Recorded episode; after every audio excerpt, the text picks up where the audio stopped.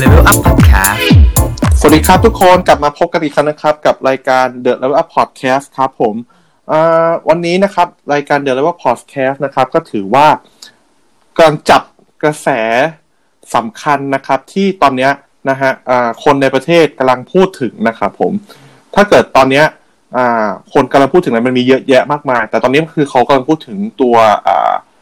สิ่งคำคำหนึ่งนะครับผมที่ชื่อว่า AI นะครับผมวันนี้นะครับอ่าเดว่าพอดแคสต์รายการของเรานะครับ ผมได้อ่าได้รับเกียรติจากอ่าพี่คนหนึ่งนะครับ ซึ่งเป็นผู้เชี่ยวผู้เชี่ยวชาญนะครับผมหรือผู้มีประสบการณ์เกี่ยวกับเรื่องของตัว AI นะครับผม Machine Learning นะครับผม สวัสดีครับพี่ซีครับ สวัสดีครับครับ ผมดรกอบกิจวิริยะยุทธกรนะครับ อ่า ตอนนี้ก็คือทำอยู่ที่บริษัท i a p Technology นะครับ ก็เอ่อแบบเป็นคนที่ชื่นชอบด้าน AI นะครับอ่าแล้วก็ทำด้าน AI ภาษาไทยครับ ครับผมพี่ซีครับ ผมไม่แน่ใจช่วยอธิบายเพิ่มเติมไหมครับ ว่าบริษัทของพี่ซีชื่อ iApp Technology เนี่ยนะครับผมทำเกี่ยวข้องกับอะไรครับผม หรือ field ของของ industry ของของตัว iApp Technology คือเกี่ยวกับ field ไหนครับผม ครับของเรานะครับก็คือเราตั้งใจจะทำ AI ที่ แก้ปัญหาอ่าให้กับคนไทยนะครับ แล้วก็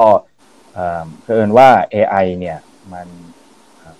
มันในในในต่างประเทศหรือในพวก Big 4ที่ที่ Google อ่าอ่าหรือเจ้าใหญ่ๆนะครับ ที่เขามีเป็นโซลูชันทางด้าน AI ให้กับโจทย์ต่างๆ บนโลกใบเนี้ยนะครับอือหือคือมีมีเจ้าที่น้อยมากเลยนะครับ ที่มาโฟกัสปัญหาจริงๆของของของคนไทยนะครับครับอย่างเช่นครับถ้ายกตัวอย่างอย่างเช่น เอ่อถ้าสมมติว่าเราอยากได้ AI ที่เอ่ออ่าน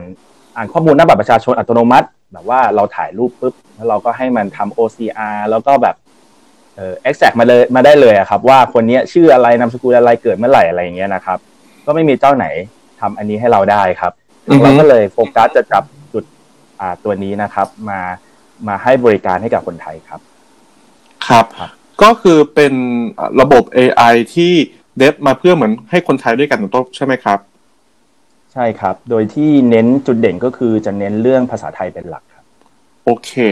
งั้นคราวนี้ครับ ผมมีคำถามว่า อยากจะให้พี่ซีครับผมช่วยอธิบายหน่อยครับว่าเหมือนเป็น foundation สำหรับคนที่ยังไม่รู้จัก AI มาก่อนว่าจริง ๆ แล้ว AI เนี่ยครับผมคืออะไรมีที่มาที่ไปอย่างไรครับผม history ของ AI นั้นเป็นอย่างไรครับผมสำหรับคนที่แบบ new one เลยนะครับผม ครับ AI เนี่ยนะครับ จริง ๆ เนี่ยมันก็มีมีมานานแล้วนะครับจครัริบงๆก็คืออ่าปัญญาประดิษฐ์เนี่ยนะครับ ก็คือมนุษย์มนุษย์เราก็มีความฝันเนาะครับว่าเราอยากจะเอ่อตอนที่เรายุคปฏิวัติอุตสาหกรรมเนาะเราครับเริ่มมีเครื่องจักรแล้วใช่ไหมครับ เราอยากให้เครื่องจักรเนี่ยมันฉลาดมากกว่านี้นะครับ ก็ก็เลยเอ่อมีความคิดว่า เอ๊ะจะทำยังไงให้ความฉลาดเนี่ยนะครับ ให้กับเครื่องจักรเนี่ยทำได้เหมือนมนุษย์นะครับ AI เองเนี่ย artificial intelligence เนี่ยมันก็ชื่อชื่อบอกแล้วนะครับ ก็คือ intelligence เนี่ยคือความฉลาดเนาะ artificial คือสิ่งเทียมใช่ไหมครับ คือคนคนที่ตั้งตรงเนี้ยเขามองว่า intelligence ที่แท้จริงเนี่ยมันเกิดจากมนุษย์นะครับ ที่ที่มนุษย์เรามีความฉลาดโดยธรรมชาติอยู่แล้ว เขาก็เลยตั้งว่าอันเนี้ยเป็นเหมือนกับเป็น true intelligence เนาะคือแบบสามารถคิดได้เองทำอะไรได้เองวิเคราะห์ได้เองอะไรอย่างเงี้ยนะครับ ส่วนที่ intelligence เนี่ยคือ เราจะทำยังไงก็ได้ให้เครื่องจักรเนี่ยมีความฉลาดได้เรียนแบบเหมือนกับมนุษย์ทำยังไงได้บ้างนะครับ ก็เลยเป็นฟิลนี้นะครับเป็นเขาเรียกว่า AI ขึ้นมาครับ อืมก็คือ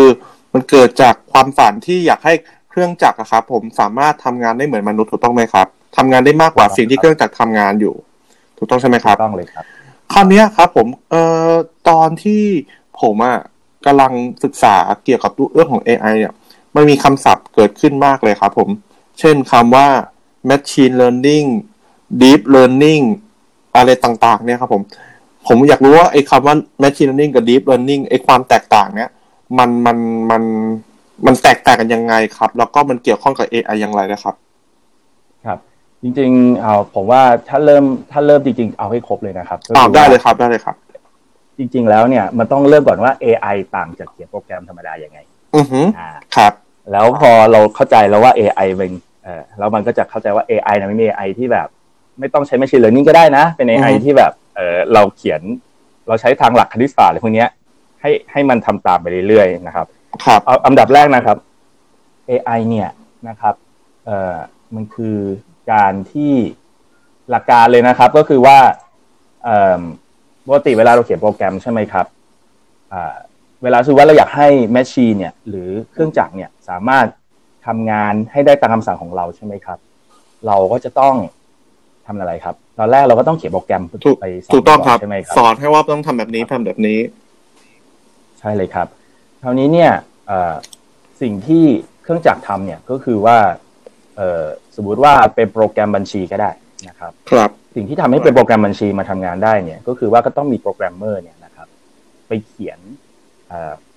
ไปเขียนโปรแกรมนะครับ ให้เอ่อบอกว่า เอ้ย ทำสรุปยอดไปปีต้องต้องคำนวณยังไงอะไรอย่างเงี้ยนะครับอันนี้คือการเขียนโปรแกรมครับครับแล้วพอโปรแกรมสำเร็จนะครับ ผู้ใช้งานเขาก็จะเอา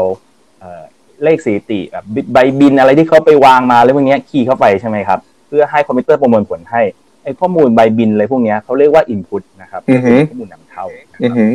ส่วนโปรแกรมคำนวณอะไรมาปุ๊บคำตอบออกมาปุ๊บว่าอะปีนี้เรากำไรขาดทุนเท่าไหร่อย่างเงี้ยก็เป็น output นะครับ เป็นคำตอบออกมานะครับ อันเนี้ยคือการเขียนโปรแกรมก็คือว่าคอมพิวเตอร์เนี่ย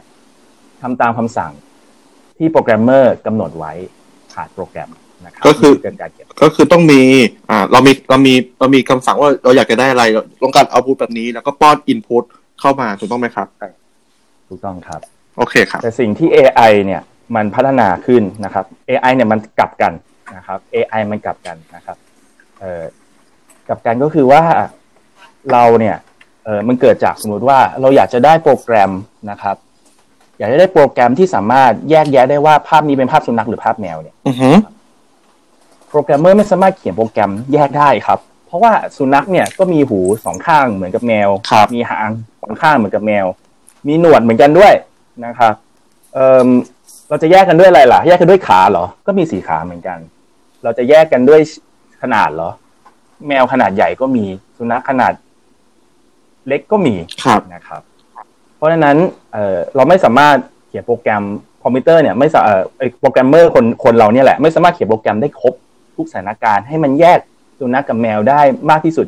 ร้อยเปอร์เซ็นต์อ่าฮะครับครับ วิธีพอมันมีโจทย์อย่างนี้ปุ๊บนะครับเขาก็เลยคิดวิธีใหม่ขึ้นมานะครับ ก็คือเป็นเขาเรียกว่า machine learning อือหือเป็นวิธีการที่ว่า เฮ้ยเออ เมื่อกฎมันซับซ้อนมากเนี่ยจนคนไม่สามารถคิดได้เนี่ยให้คอมพิวเตอร์ช่วยคิดให้เราดีกว่านะครับ โดยที่เราใส่เข้าไปให้คอมพิวเตอร์คิดเนี่ยนะครับ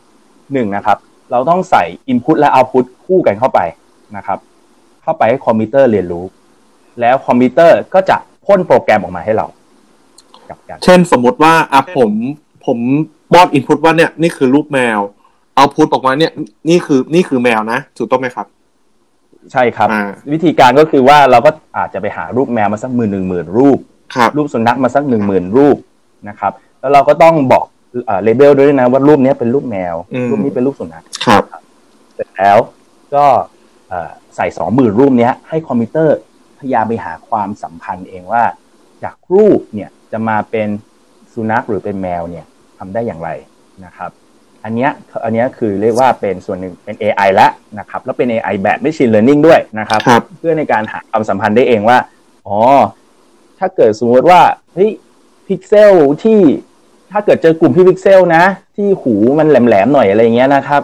จะมีคะแนนเพิ่มความเป็นแมวเนี่ย สูงขึ้น 20 คะแนนอะไรเงี้ยนะครับ สมมุติครับซึ่งอันเนี้ยเป็นเป็นสิ่งที่ AI เขา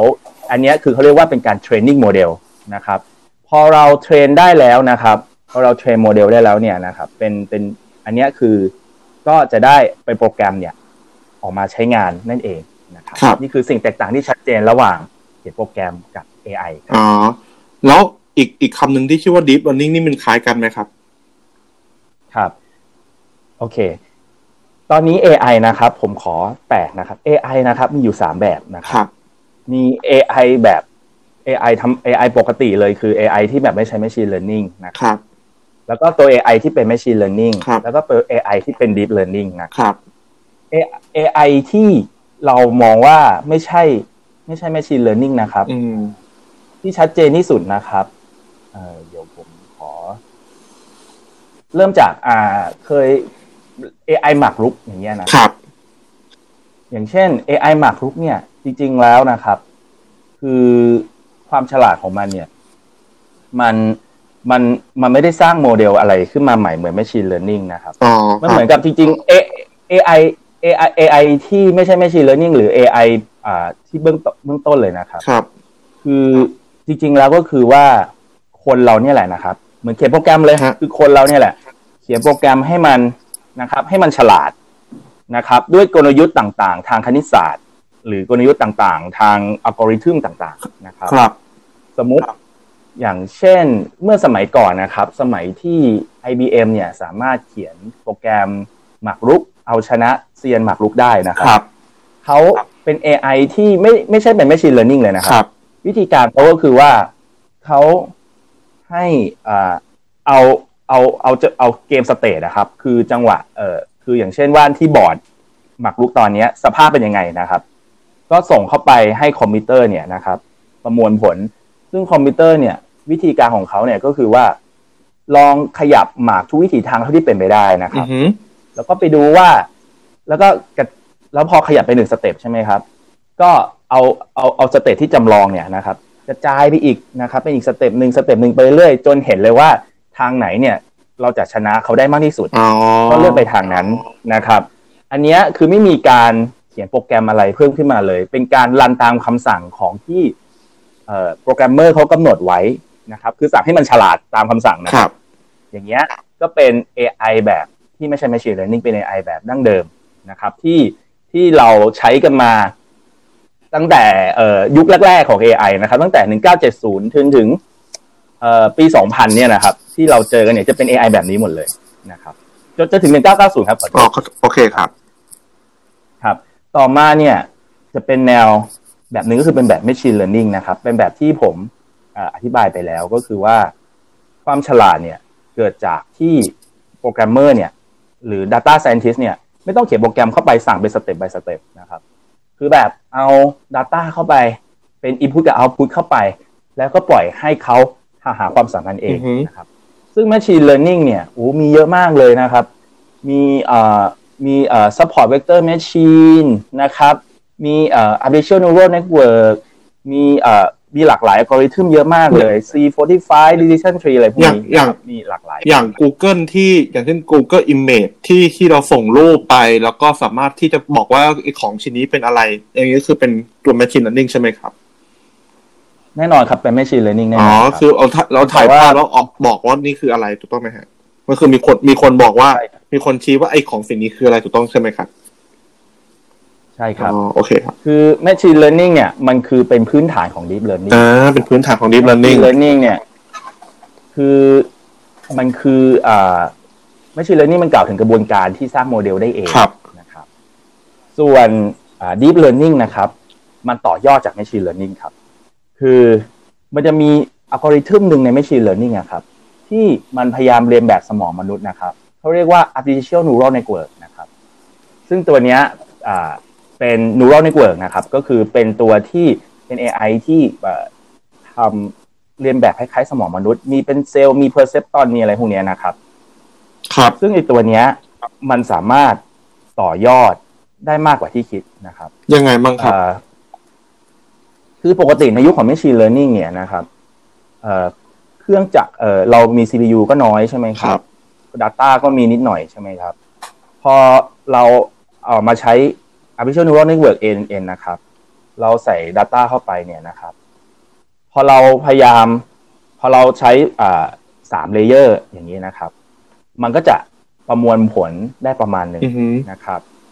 เอ่อได้ไม่เก่งมากนะครับ นักวิจัยก็พยายามจะเพิ่ม layer เข้าไปนะครับอาจจะว่าอยากได้สักสี่ layer ห้า layer ทำยังไงนะครับ ปรากฏว่านักวิจัยรอ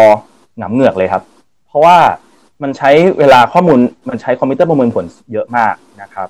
ครับสมัยนั้นครับเขาก็เลยไม่สามารถค้นพบได้ว่าการเพิ่ม layer ไปเยอะๆเนี่ยมันจะเก่งขึ้นเรื่อยๆเขายังไม่ทราบตรงนั้นนะครับ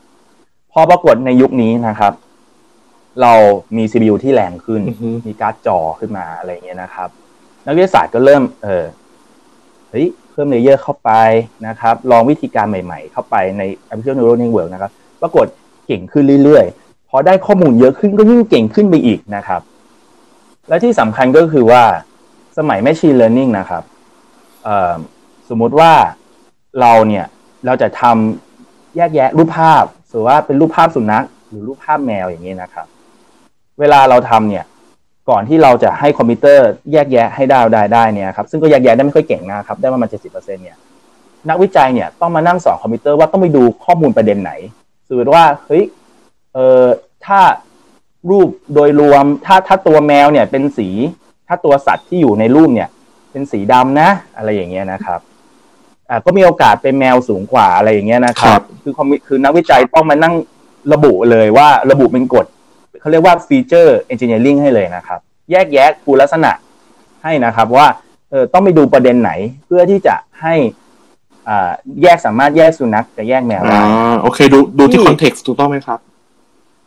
ใช่ครับ ที่นักวิจัยยังต้องทำอย่างนี้เพราะอะไรครับ เพราะว่าคอมพิวเตอร์ยังแรงไม่พออ่าครับฮะการที่จะให้คอมพิวเตอร์ประมวลผลภาพทุกๆพิกเซลเองเนี่ยให้ AI ประมวลผลภาพทุกๆพิกเซลเองเนี่ยมันรอนานมากครับจะรอเป็นวันเลยครับนะครับหนึ่งภาพอะไรอย่างเงี้ยนะครับเพราะฉะนั้นพอเอ่อนักนักวิจัยสมัยก่อนเขาเลยก็ต้องมานั่งทำ feature engineering เองนะครับ อันเนี้ยก็คือยังอยู่ในยุคของ Machine Learning อยู่นะครับครับ พอคอมพิวเตอร์มันแรงมากพอแล้ว มีข้อมูลเยอะนะครับ มีการ์ดจอมีอะไรพวกนี้นะครับ นักวิจัยสมัยนี้ง่ายมากครับ เอาพิกเซลใส่เข้าไปเลยครับ แล้วเดี๋ยว Deep Learning เนี่ยนะครับ มันจะไปหาเองว่ามันจะต้องไปมองที่ไหน มันจะทำการทดลองหาฟีเจอร์ selection เองด้วยนะครับทำฟีเจอร์ engineering เองด้วยนะครับ ก็เลยทำให้มันเก่งมาก ๆนะครับทำให้ Deep Learning เก่งมาก ๆ นะครับ โอเคครับ แล้วก็มีประสิทธิภาพสูงถึง 90%ในในปัจจุบันครับ พี่ซีครับ ถามเพิ่มเติมครับคำว่าพิกเซลนี้หมายถึงว่า ในในรูปหนึ่งรูปพิกเซลไหนที่เป็นจุดสำคัญถึงตรงใช่ไหมครับ อันนี้ อันนี้ถามอีกครั้งหนึ่งเพื่อความเพื่อ reconfirm อะอ๋อครับพิกเซลนี่ก็คือเป็นจุดสีในรูปอ๋อจุดสีในรูปให้เราถ่ายรูปมาอย่างเงี้ยใช่ครับ ก็จะมีเป็นล้านหนึ่งรูปเนี่ยก็จะมีจุดสีเป็นล้านรูปเลยครับ ถ้าเกิดเราถ่ายรูปอย่างเช่นเอ่อหนึ่งขนาดสมัยนี้นี่ขนาดเขาก็อย่างน้อยก็สองพันคูณสองพันพิกเซลอยู่อ่าแล้วฮะนะครับครับผมก็ประมาณสี่ล้านพิกเซลนะครับครับ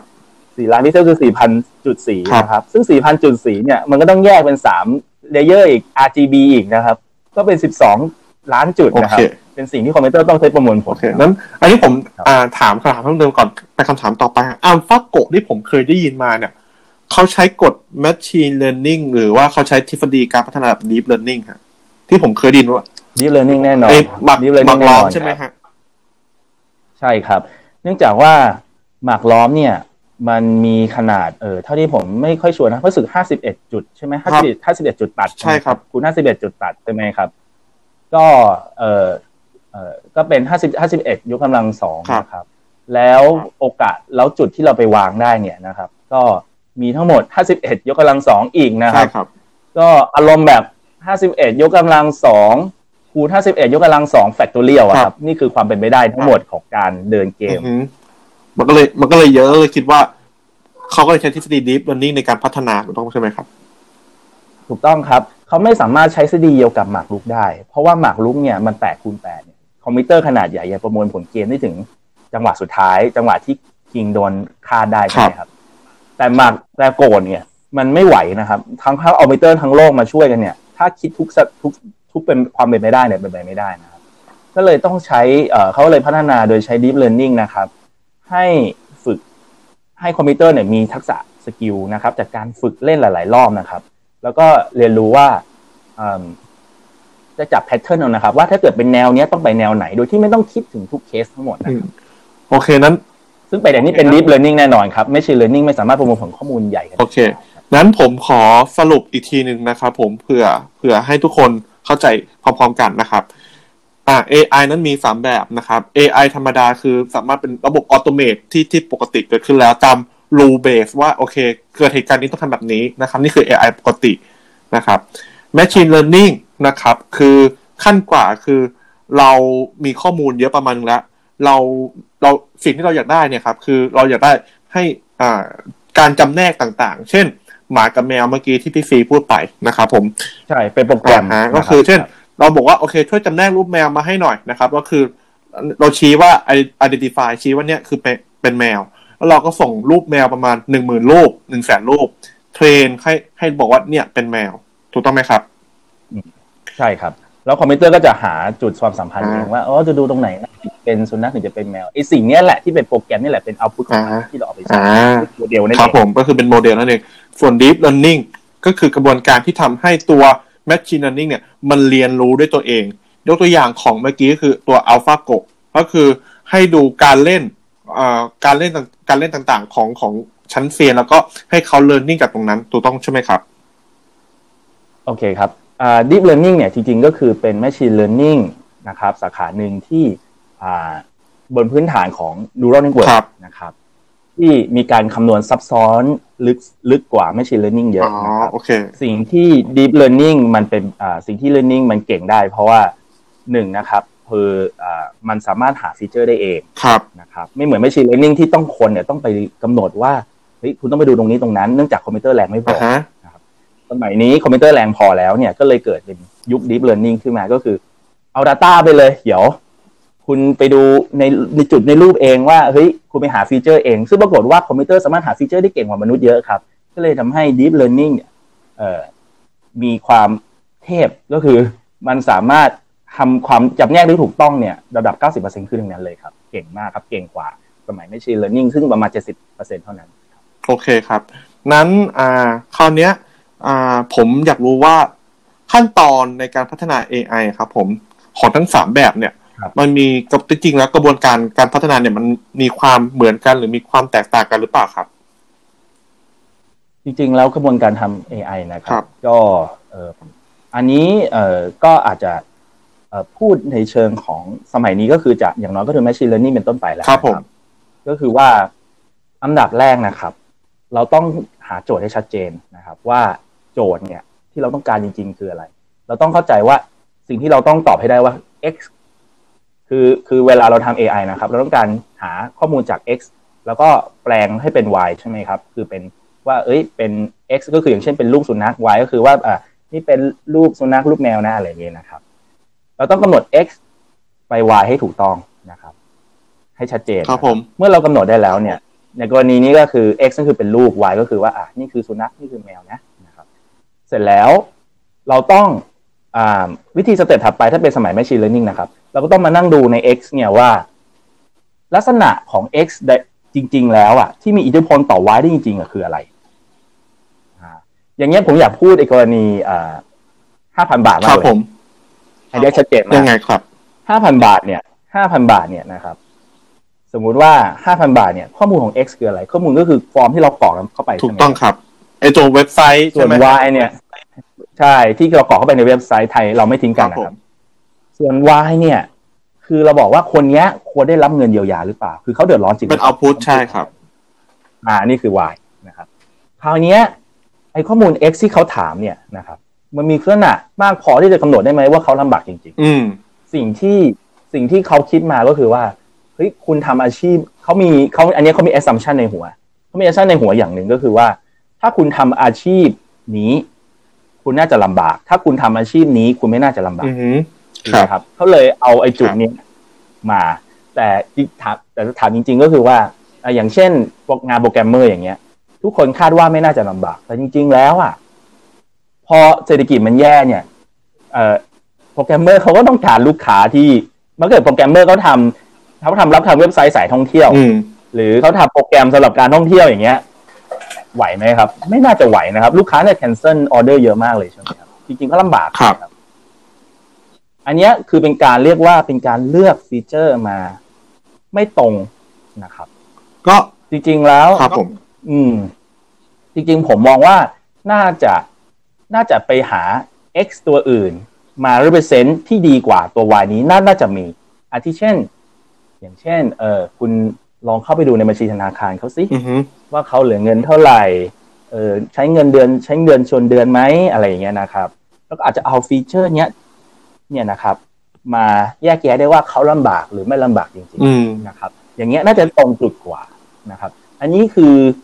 ถ้าเกิดมองเป็นโจทย์ AI เนี่ยเขาผมมองว่าเขาเลือกฟีเจอร์ที่มาพิจารณาเนี่ย ยังไม่ดีเท่าไหร่ครับ ยังไม่สามารถบ่งบอกความเป็นจริง ที่มีหาลักษณะที่มีอิทธิพลจริง ๆ ไปยัง Y ก็คือไปยังว่าคนนี้เขาลำบากหรือไม่ลำบากจริง ๆ เนี่ย ได้ โอเคนะครับนั้นนั้นขอสรุปอีกทีหนึ่งนะครับ ก็คืออ่า กระบวนการขั้นตอนเนี่ย คือเราต้องตั้งโจทย์ก่อนว่าโจทย์ที่เราอยากจะแก้ไขเนี่ยตั้งโจทย์คืออะไรก็คือสมมติโจทย์คือ x ส่วน y คือ result ที่เราอยากจะแก้ครับก็เลยเมื่อกี้ก็คือเป็นใช่ตัวครับกระบวนการ ซึ่งกระบวนการของตัวของเอ่อ AI นะครับผมเราไม่ทิ้งกันเนี่ย มันอาจจะตั้งโจทย์ผิดว่าจริง ๆ แล้วผมว่าปัญหาเอ้ยทางออกที่เราจะให้คือ อยากให้คนที่เดือดร้อนได้รับเงินช่วยเหลือ แต่เราไปอ่าคัดกรองด้วยอาชีพ ซึ่งอาจจะไม่มันอาจจะไม่ตรงจุดขนาดนั้น มันควรที่จะแบบว่าสมมติมองว่าเงินในบัญชีอาจจะตรงจุดกว่าใช่ครับ อ่าอันนี้อาจจะเอ่ออันนี้ไม่ใช่ครับก็คือ อันนี้ก็คือเขาเรียกว่าเป็นการทำ feature engineering ครับผม นะครับพอครับโอเคพอเราได้ feature engineering แล้วนะครับ พอเราได้โอเค เราทดสอบแล้วว่า x เนี่ยนะครับมีอิทธิพลต่อ y จริง ๆ นะครับ ซึ่งจริง ๆ มันมีทางเทคนิคเยอะมากเลยในการตรวจสอบว่า ไอ้ข้อมูลที่เรามีในมือเนี่ยมีผลต่อ y จริง ๆ เนี่ย มีเอ่อ entropy selection อะไรพวกเนี้ยมีมีเยอะมากนะครับ ก็สามารถ พอเราสมมติว่าเราได้แล้วนะ เราเอาได้ข้อมูลที่เรียบร้อยแล้ว ที่พร้อมให้ AI เลยแล้วนะครับ ก็ส่งให้ AI ไปเลยนะครับ โดยที่เราคงต้องมานั่งเลือกโมเดลที่เหมาะสม ครับ โมเดลทาง AI ก็มีเยอะมากนะครับ มีทั้ง เอ่อ CNN INN อันนี้พุทธกุล Deep Learning ครับผมนะครับ หรือแบบ SVM Naive Bay อ่า Decision Tree โอ้เยอะมาก อันนี้ก็ต้องเราก็ต้องมานั่งลง detail กันว่าเออเราจะใช้โมเดลในการคำนวณถูกต้องใช่ไหมครับ ในการคิดคำนวณ ใช่ครับ ใช่ครับ พอโมเดลโมเดล AI เหล่านี้นะครับ สร้างโปรแกรมออกมาได้แล้วนะครับ สร้างตัว classifier มาได้แล้วนะครับ ก็ก็เราก็ทำการดูว่าไอ้สิ่งที่คอมพิวเตอร์คิดมาเนี่ย นะครับที่เป็นโปรแกรมที่คอมพิวเตอร์เขียนมาให้เราเนี่ย AI เขียนมาให้เราเนี่ยนะครับมันเจ๋งแค่ไหน แล้วก็ทำการเทสครับ โดยที่เราอาจจะแบ่งข้อมูลที่เราได้มาจาก X เนี่ยเป็นสองส่วนนะครับ อันนี้แบบง่ายๆก็คือเป็น training set กับ train test set นะครับครับโดยที่ครับเราก็จะเอาข้อมูลที่เราเอ่อส่วนของเทสเนี่ยไปทดสอบดูซิว่าโปรแกรมที่ AI เขียนมาเนี่ยมันเก่งขนาดไหนอะสมมติว่าได้แม่นยำประมาณ 80%ครับ พอได้80%เนี่ยเออมันก็ยังอาจจะยังใช้จริงไม่ได้ เพราะว่าถ้าจะใช้จริงได้เนี่ยอย่างน้อยผมมองว่าสัก95%ขึ้นนะครับ ก็นักวินักวิทยาศาสตร์นะครับ ก็ต้องมานั่งหาปรับค่านะครับ ไฟจูนพารามิเตอร์นะครับ ไฟจูนข้อมูลอ่าไฟจูนรูปแบบคือเนื่องจากว่าไอ AI เหล่านี้นะครับ มันจะมันสามารถปรับได้ ปรับว่าเฮ้ยให้ curve fitting อะไรรุนแรงแค่ไหนเออปรับจำนวน epoch จับจำนวนเออ regularization regularization ปรับจำนวนอะไรต่างๆเนี่ยให้ให้ให้มันได้ดีขึ้นนะครับเขาก็จะทำอย่างเงี้ยหลาย ๆ รอบ เพื่อหาว่าเออค่าแบบไหนเนี่ยไฟล์จูนออกมาแล้วเนี่ยแล้วทำให้อ่าโปรแกรมที่ออกมาดีที่สุดนะครับ อันนี้จะเสียเวลาอือนานหืออือหือนะครับพอเขาหามาแล้วเนี่ยอ๋อโอเคตัวเนี้ยเออเกินก็เกินเก้าสิบเปอร์เซ็นต์ละเออเกินเก้าสิบเปอร์เซ็นต์โอเคเราใช้ได้แล้ว ก็เอาไปเอาโปรแกรมเนี้ยเอาไปใช้งานได้โอเคจริงนี่คือกระบวนการสร้าง AI โอเคนั้นผมขอสรุปอีกทีหนึ่งนะครับ ก็คือเมื่อกี้มันเริ่มครับจากโจทย์คือ x นะครับ แล้วก็หาหาโจทย์หาทางออก จากนั้นก็คือ x y เมื่อกี้ที่เราได้คุยกันนะครับ จากนั้นเราพัฒนาโมเดล ถูกต้องไหมครับ เมื่อกี้มีอาจจะพูด diffusion ครับ tree ต่างๆ หรืออื่นๆเมื่อกี้นะครับผมใช่ใช่ครับ แล้วจากนั้นก็คือการปรับไฟล์จูนหา อ่าในของไอตัวโมเดลนั้นนะครับปรับให้ให้ไอ้ตัวตัวโมเดลเนี่ยมันสามารถอ่า ดีที่สุดก็คือสามารถออกออกผลที่มันดีที่สุด 90%หรือมากขึ้นขึ้นไปอย่างเงี้ยถูกต้องไหมครับ ใช่ครับเออเป็นการ fine-tune เอ่อหรือการเป็น optimize Optimize model ครับโอเคครับครับก็อ่าวันนี้นะครับต้องอาจต้องขอแบ่งเป็นสอง part นะครับผมอ่า part หน้านะครับครึ่งหลังครับ เรามาดูกันว่าจริง ๆ แล้ว จากคำถามที่ว่าความสามารถของ AI เนี่ยมันสามารถไปได้ไกลถึงระดับโลกได้แค่ไหน หรือว่า มุมมองของต่อ AI ของพี่ฟินในกับสังคมไทยเนี่ย เดี๋ยวอ่าสัปดาห์หน้านะครับ เราจะมาคุยกันนะครับ ผมก็อ่าวันนี้นะครับ ก็อ่าขอขอบคุณพี่ฟีมากนะครับครับขอบคุณมากครับยินพี่ดีซีคครับรับ ก็เอ่อทุกคนที่อยากสนใจเกี่ยวกับเรื่องของ AI นะครับ สัปดาห์หน้าอย่าลืมฟังเดอะว่าพอดแคสต์อีกนะครับผมแล้วก็ยังไงนะครับ ถ้าเกิดเอ่อชอบตัวพอดแคสต์นี้อย่าลืม กดไลค์กดแชร์นะครับผม